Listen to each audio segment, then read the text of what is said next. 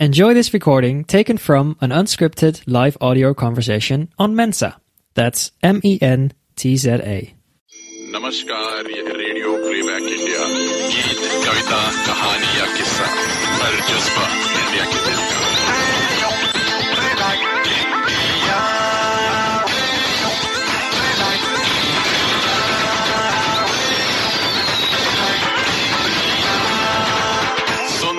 सुनते रहिए दोस्तों रेडियो प्लेबैक इंडिया बहुत बहुत स्वागत अपने सभी दोस्तों का इस कार्यक्रम इनसाइड द राइटर्स डेन में। आकांक्षा आप आ गई हैं?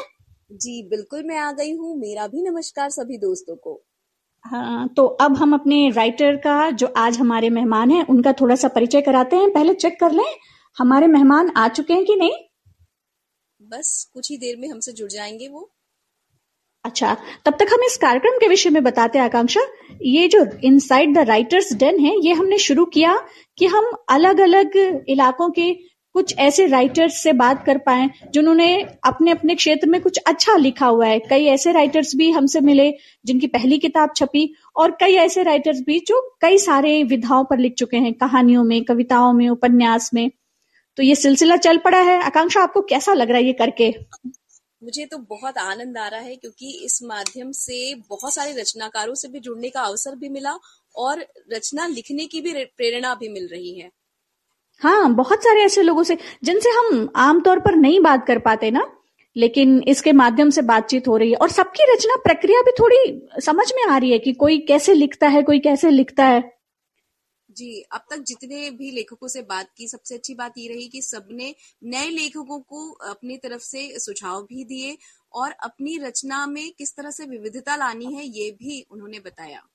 हम्म मेरे ख्याल से आकांक्षा एक बार रंजन जी को टच करें क्या? उनको कॉल करके देखा जाए? हाँ बिल्कुल बिल्कुल।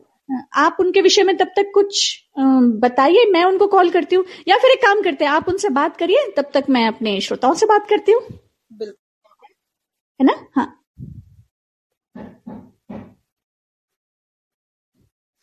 हम्म तो हम अपने श्रोताओं से ये बात करना चाहेंगे, ये बताना चाहेंगे कि ये कार्यक्रम ऐसा है जिसमें हम राइटर्स से उनकी रचनाओं के विषय में बात करते हैं। तो हम ये भी जानना चाहेंगे अपने श्रोताओं से जो हमसे जुड़ रहे हैं कि उनको किस राइटर को सुनना पसंद आएगा, किसकी रचना प्रक्रिया वो जानना चाहते हैं। क्योंकि कोई कहानी पसंद करता है, कोई कविताएँ पसंद करता है तो अगर आपका कोई पसंदीदा राइटर है, कोई लेखक है, जिसको आप सुनना चाहते हैं, जिसके बारे में जानना चाहते हैं, और जिससे कुछ सवाल भी आप करना चाहते हैं तो स्वागत है। नाम लिखिएगा, बताइएगा, और हम कोशिश करेंगे उनसे जुड़ने की। प्रज्ञान मिश्रा जी कह रहे हैं, नमस्ते। जी, नमस्ते बहुत बहुत नमस्ते आकांक्षा गई हैं, ढूँढने हमारे लेखक को, क्योंकि वो मेंसा से जुड़े हुए नहीं हैं तो शायद उन्होंने ऐसा सोचा हो कि ढाई मतलब टू थर्टी मतलब टू थर्टी ही जुड़ा जाए। लेकिन एक्चुअली uh, हमारे जो राइटर है ना वो हमसे बहुत पहले से मतलब दो बजे से वो मेरे से लगातार कन्वर्सेशन कर रहे हैं सुमेधा लेकिन दिक्कत ये हो रही है कि उनको ना ज्वाइनिंग करने नहीं हो पा रहा है स्पीकर एज अ स्पीकर वो अब ज्वाइनिंग ले नहीं पा रहे हैं। अच्छा लेकिन वो तो एज ए स्पीकर ज्वाइन हो चुके थे ना? हाँ वो ज्वाइन हो चुके थे पर अभी उनको वो ऑप्शन शो नहीं कर रहा है। इसलिए वो अच्छा, भी इस दुविधा में लगे हैं फिर भी प्रयास कर रहे हैं। कुछ टेक्निकल प्रॉब्लम है। नौशाद खान जी कह रहे हैं हाय। अच्छा ठीक है जब तक वो जुड़ते हैं हम आ, दिक्कत ये है कि हमारा पैनल तो पूरा है फिर वो जुड़ेंगे कैसे? हम्म। और वो क्योंकि जुड़ चुके थे इसलिए उनकी कोशिशों के बावजूद वो लिसनर के माध्यम से ही जुड़ पा रहे हैं। अच्छा तो हमारे साथ जुड़ी हुई हैं प्रज्ञा मिश्रा जी। प्रज्ञा जी क्या आप सुन रही हैं? प्रज्ञा जी मौजूद है? हाँ हाँ मैं तो इसलिए जुड़ी थी क्योंकि यहाँ पे तीन स्लॉट्स खाली थे तो मुझे लगा कि जुड़ एक जुड़ के रहना चाहिए। सकते हैं? क्योंकि ये जो नौशाद जी अमीर जी अंकुर जी ये कुछ नए दिख रहे हैं मुझे। आप जानी सी लग रही है। तो क्या हम मुझे हटा करके आप मुझे हटा दीजिए अगर आपके पास एक्सेस है तो। और आप स्पीकर को ले लीजिए। मुझे अ, मैं कैसे इसमें से कैसे एग्जिट करूँ? अ, एक बार आप एग्जिट होके मैम एक बार फिर से ज्वाइन कीजिए एज अ लिसनर अच्छा मैं मैं ये एग्जिट करती हूँ एंड कर जी। नहीं हो पाएगा मैम अच्छा। एक बार स्पीकर पैनल पे ज्वाइन करने के बाद ना वो बुकिंग हो जाती है एक तरीके से आकांक्षा जी। अ, अब अब स्पीकर पैनल फुल हो गया है I think actually sir sir ने पहले ज्वाइन कर लिया था। अ, लेकिन अभी वो शो नहीं कर रहे हैं एज ए स्पीकर और नहीं नहीं ये संभव है शायद क्योंकि सजीव जी लिख रहे हैं कि Pragya you please change your position as listener from speaker I think ये चेंज किया जा सकता है। There is no option to change I think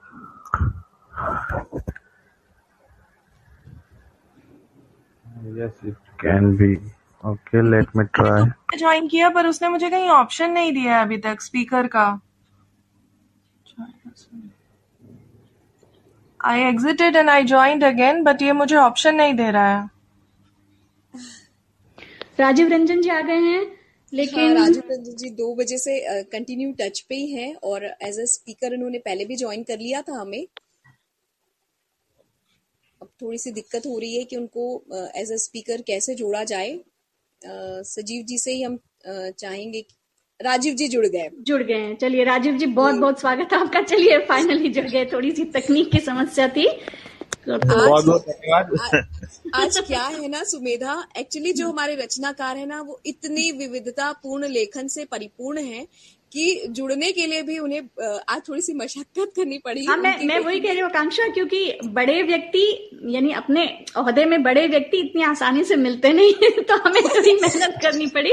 हाँ मतलब उनकी कहानी उनके उपन्यास उनका यात्रा वृत्तांत उनका कविता संग्रह उनके नाटक उनका शोध आलेखों का संकलन कितनी चीज़ें हैं जिन पर चलो अब जल्दी जल्दी हम बातें करते हैं आकांक्षा क्योंकि हमारे पाँच मिनट बीत गए।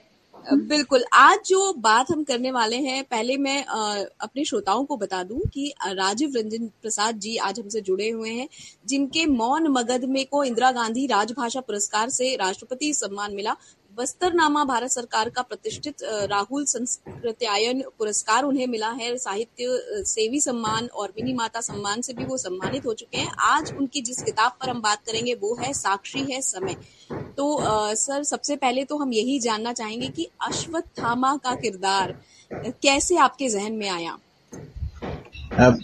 बहुत बहुत धन्यवाद आकांक्षा जी और आपके माध्यम से जो भी श्रोता मुझे सुन रहे हैं उन सभी का बहुत बहुत धन्यवाद और आभार। अश्वत्थामा एक बहुत ही रोचक चरित्र है, जिनके बारे में कहा जाता है कि वे आज भी जीवित हैं।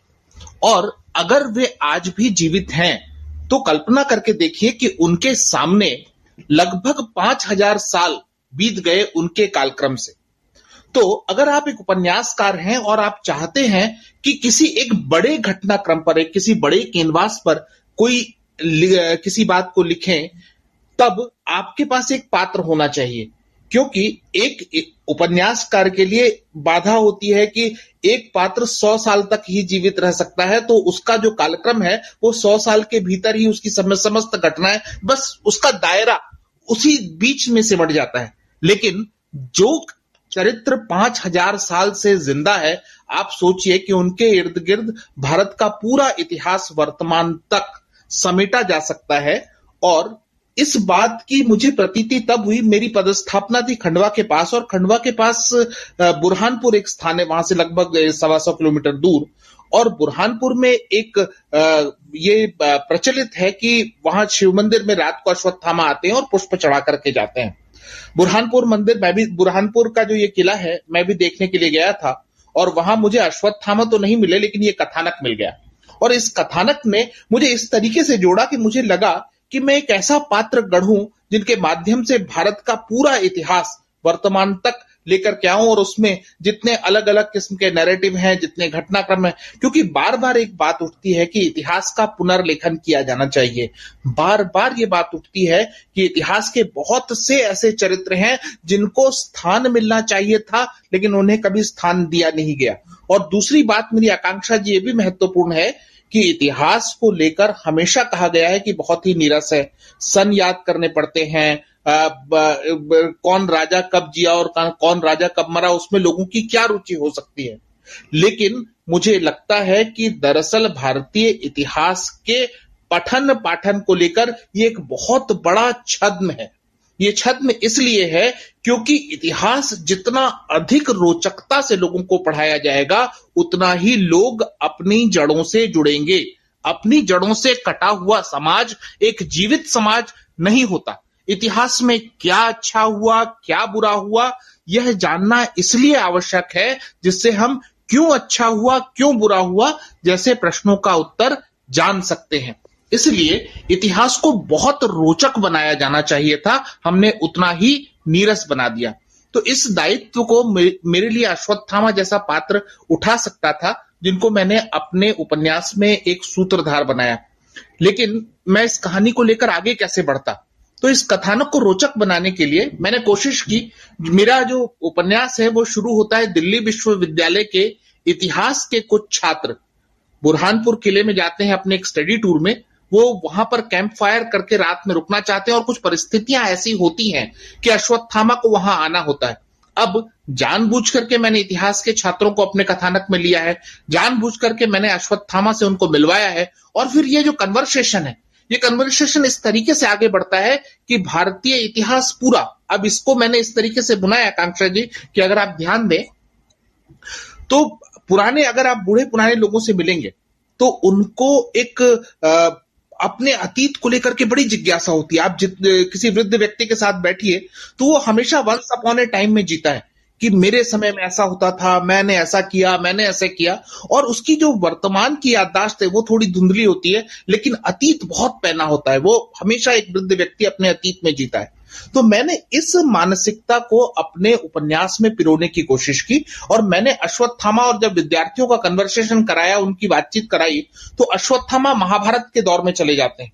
और दरअसल वो इतिहास नरेट नहीं कर रहे होते, वो छात्रों को महाभारत मतलब महाभारत से अपना जुड़ाव, वो कैसे महाभारत का एक पात्र रहे और महाभारत उनके दृष्टिकोण से बताना शुरू करते हैं। लेकिन महाभारत के किसी न किसी पात्रों से होते हुए वो वर्तमान के किसी पात्र पर आ जाते हैं। यानी मेरे उपन्यास में दो समानांतर कहानियाँ हैं।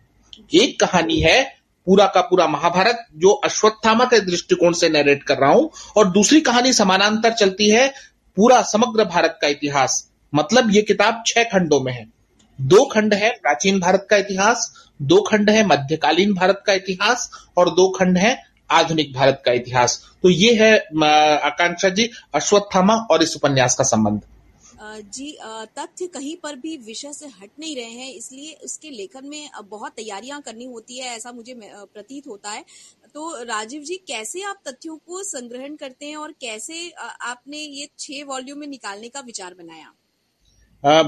ये बहुत महत्वपूर्ण प्रश्न है आकांक्षा जी क्योंकि मैं मूल रूप से इतिहास का विद्यार्थी नहीं था। तो इतिहास का विद्यार्थी बनने में तो मैं इस विषय पर भी आऊँगा, लेकिन इस किताब को अगर आप, जो मेरा साक्षी है समय का वॉल्यूम जो पहला वॉल्यूम प्रकाशित हुआ है, अगर आपके, आप इसके आखिरी के पाँच पृष्ठ देखेंगे तो इसमें आपको मेरा श्रम दिखाई देगा। उसमें पूरी एक अनुक्रम, पूरा बिब्लियोग्राफी है, पूरे संदर्भ सूची है कि मैंने कौन कौन से संदर्भ कहाँ कहाँ से लिए। इसका अर्थ यह है कि पात्र मेरा मेरा ज़रूर जो है महाभारत से लिया गया है। महाभारत के एक ऐसी मैथोलॉजी से लिया गया है। महाभारत के एक ऐसी किंवदंती से लिया गया है कि अश्वत्थामा पाँच हज़ार साल से जीवित हैं। लेकिन उनके माध्यम से मैं जिस इतिहास को प्रस्तुत करने की कोशिश कर रहा हूँ, वो एक एक तथ्य किसी न किसी महत्वपूर्ण और प्रामाणिक संदर्भ से अवश्य जोड़ना चाहिए। अन्यथा तो इतिहास कहने की मेरी पूरी की पूरी कोशिश ही बेकार हो जाएगी। तो इसलिए मैंने लेखकीय छूट घटनाक्रमों में नहीं ली मैंने लेखकीय छूट ली है। लेखकीय छूट कहाँ ली जाती है कि कोई पात्र किस तरीके से सोच रहा है? कोई पात्र किस तरीके से आ, किसी घटनाक्रम में अपने आप को रिएक्ट करता है? लेखकीय छूट मैंने वहाँ वहाँ ली है। लेकिन मैंने कहीं भी साक्षी है समय को लिखते हुए घटनाक्रमों में छूट नहीं ली है। घटनाक्रम कैसे हुए? उसमें छूट नहीं ली। और कई बार मैं निर्मम हुआ हूँ कि जहाँ मुझे लगता था कि इस पात्र को ऐसे नहीं ऐसे रिएक्ट करना चाहिए लेकिन इतिहास की पुस्तकें कहती हैं कि यह पात्र इस तरी जिस तरीके से रिएक्ट हुआ है मेरे मैं बाध्य था कि हो सकता था कि मैं उसको अगर दूसरे तरीके से आ, मतलब अपनी कल्पना को जोड़ते हुए अगर उसमें आ, आ, कुछ बिंब भरता तो शायद अधिक रोचक होता। लेकिन इतिहास को मैंने उसकी रोचकता और उसकी निरसता के साथ रखने की कोशिश की है ताकि मेरा पाठक तथ्य से जुड़े, मेरा पाठक मेरी किताब को पढ़ते हुए तथ्य और संदर्भों से विमुक्त ना हो। तो इसमें मेरा बहुत गहरा शोध है और ये शोध जुड़ता है बस्तर से ही। जो जिसकी बात आप आकांक्षा जी कर रही थी कि बस्तर पे मेरा जो सारा रिसर्च है, वो अपने आप ही इतिहास पर चला गया। क्योंकि मैं कर तो समाजशास्त्र पे काम रहा था, लेकिन मेरी एक ये मान्यता समाजशास्त्र पे काम करते हुए बनी कि आपको किसी समाज के बारे में अगर उसकी बारीकी जाननी है तो उस समाज का इतिहास भी जानना पड़ेगा। अगर आप किसी समाज के इतिहास से परिचित नहीं है तो आप एक अच्छे समाज शास्त्री भी नहीं हो सकते। इसलिए इस जो फाइंडिंग्स को, इस जो जानकारी को, या ये जो मैंने समाज शास्त्र पे काम करते हुए पाया तो मैंने बस्तर के इतिहास पर जब मैं गहरा डूबा तभी मेरी इतिहास पे रुचि हुई और यही कारण है कि बुरहानपुर किले को देखने के बाद साक्षी है समय का कथानक मेरे दिमाग में आया था और उस पर मैंने रिसर्च किया। जी। जी बस्तर पे आपने बहुत काम किया और यदि आपकी लेखनी को पढ़ ले तो पूरा बस्तर नज़र आ जाता है जिस खूबसूरती से आप बस्तर पर लिखते हैं। तो ये जानना चाहूँगी कि बस्तर पे लिखने की शुरुआत कैसे हुई? आकांक्षी जी आप जानते ही मैं बस्तर का रहने वाला हूँ। मेरा पूरा जीवन बस्तर में कटा है। मैं ग्रेजुएशन भी मैंने जगदलपुर कॉलेज से ही किया था। लेकिन मैं अपने आरंभिक दौर में, मैं कक्षा पांचवी, छठी से ही कविताएँ वगैरह लिखने लगा था और कॉलेज का दौर आते आते तक मेरी जो कविताएँ, कहानियाँ या आलेख हैं, वो अखबारों में प्रकाशित होने लगे थे, पत्रिकाओं में प्रकाशित होने लगे थे, मैं कवि सम्मेलनों में जाने लगा था।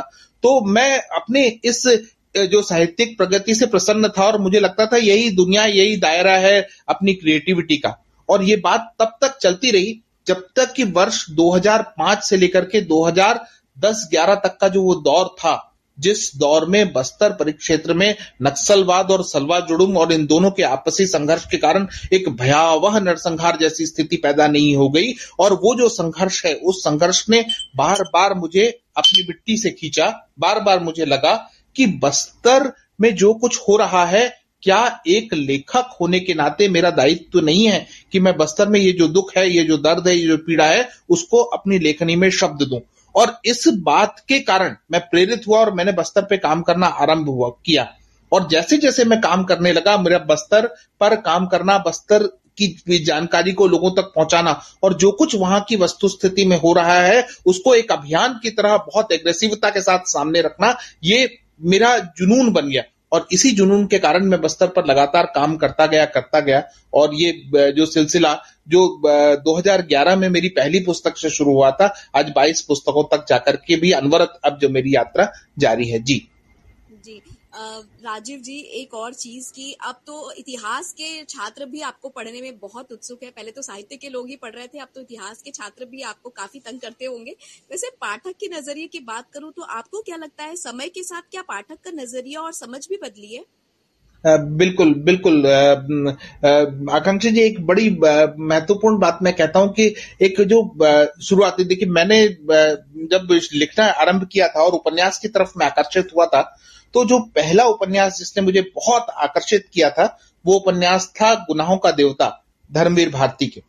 जब मैंने इस उपन्यास को पहले पहले पढ़ा था तो इस उपन्यास को पढ़ते हुए, आप उस उपन्यास में गहरे डूबते हुए बार बार किसी न किसी पात्र के साथ अपने आप को जुड़ा हुआ पाते हैं। तो ये एक पाठक का दृष्टिकोण होता है, किसी उपन्यास, किसी किताब को पढ़ते हुए उसके भीतर मतलब एक पाठक जो होता है वो विवेचक नहीं होता। एक पाठक जो होता है वो समीक्षक नहीं होता, समालोचक नहीं होता। एक पाठक, एकदम, एक निरपेक्ष पाठक होता है। उसका काम सिर्फ़ होता है कि किसी किताब, किसी पंक्ति के अंदर वो बिल्कुल बहती हुई नदी में जैसे एक पत्थर रोल होता है, जैसे बहती हुई नदी सब कुछ अपने साथ बहा ले जाती है। पाठक उस किताब के जो, में का जो प्रवाह है, उसमें बहता हुआ चला जाता है। लेकिन समय के साथ वही पाठक समीक्षक होता जाता है। वही पाठक जो है वो नुकता चीनी ढूँढने लगता है किताब की विवेचना करने लगता है। पाठक और जो जो दूरी है वो आ, आ, मेरा जो कहने का मंतव्य ये है कि जैसे जैसे समय बीतता है और आप अपने आप को परिपक्व महसूस करने लगते हैं शायद आप वो पाठक का जो प्रवाह है जो डूब जाने की क्षमता है वो खोने लगते हैं। जी जी। हमारे श्रोता पूछ रहे हैं कि उन्हें भी किताब लिखनी है तो एक लेखक को किन बातों का विशेष ख्याल रखना चाहिए? धन्यवाद, आकांक्षा जी। सबसे पहली चीज़ तो आपकी जो रचनात्मकता है, उसके ऊपर भरोसा।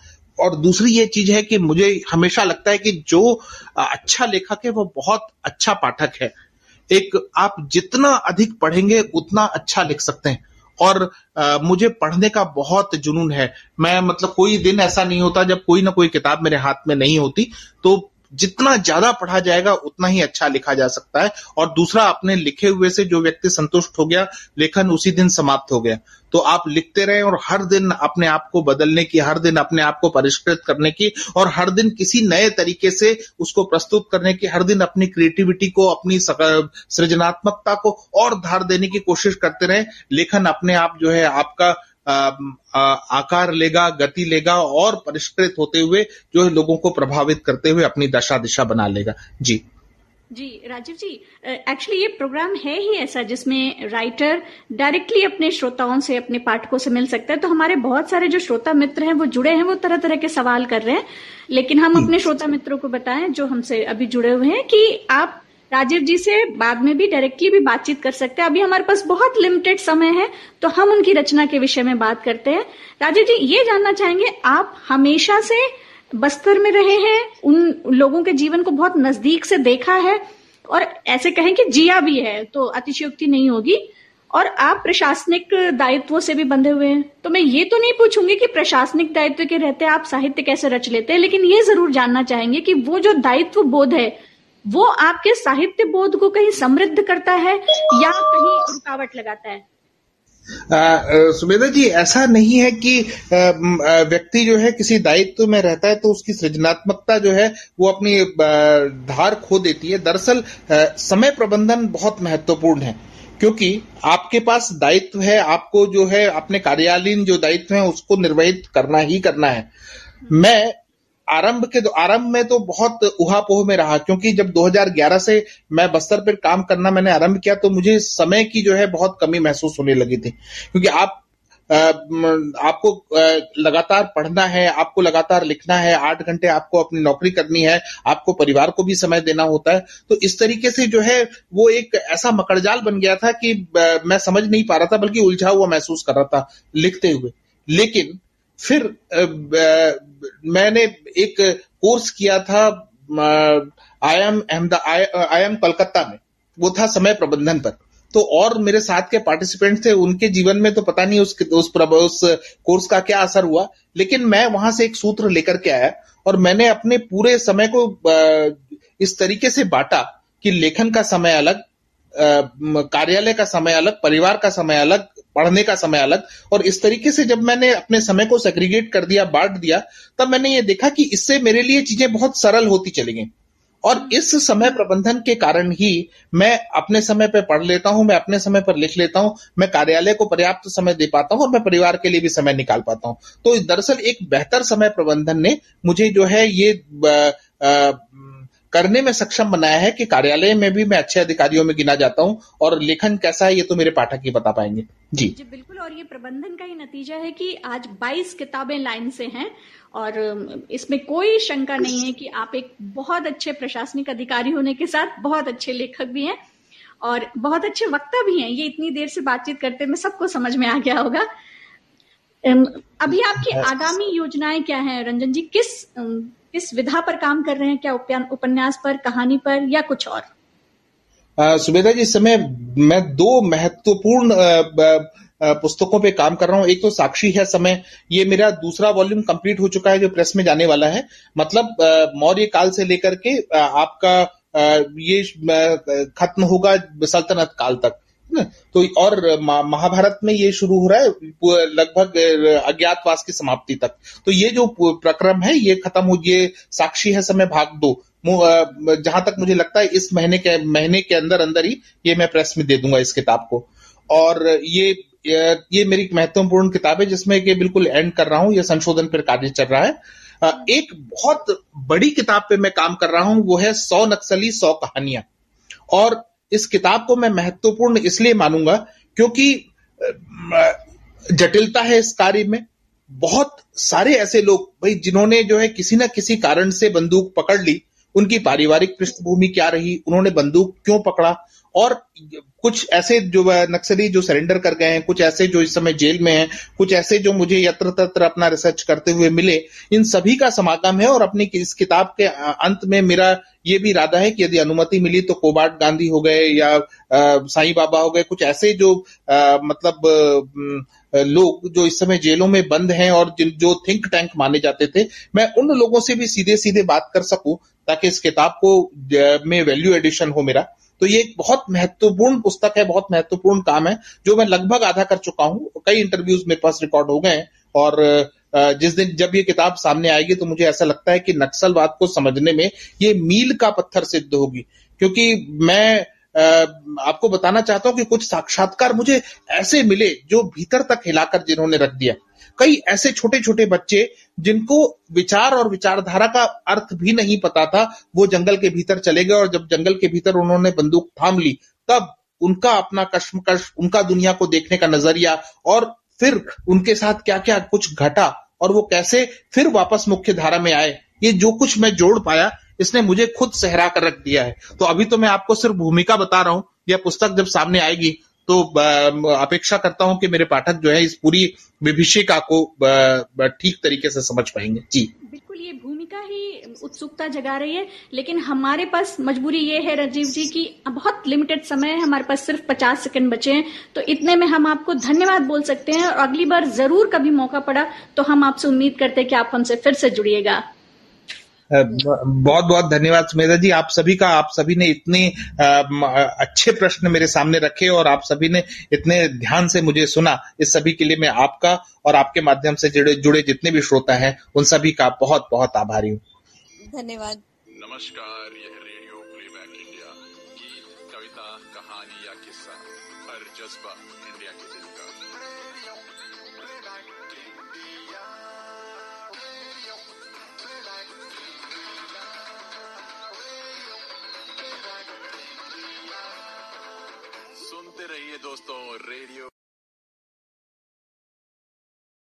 If you enjoyed this, download the Mensa app and start your own live audio conversation.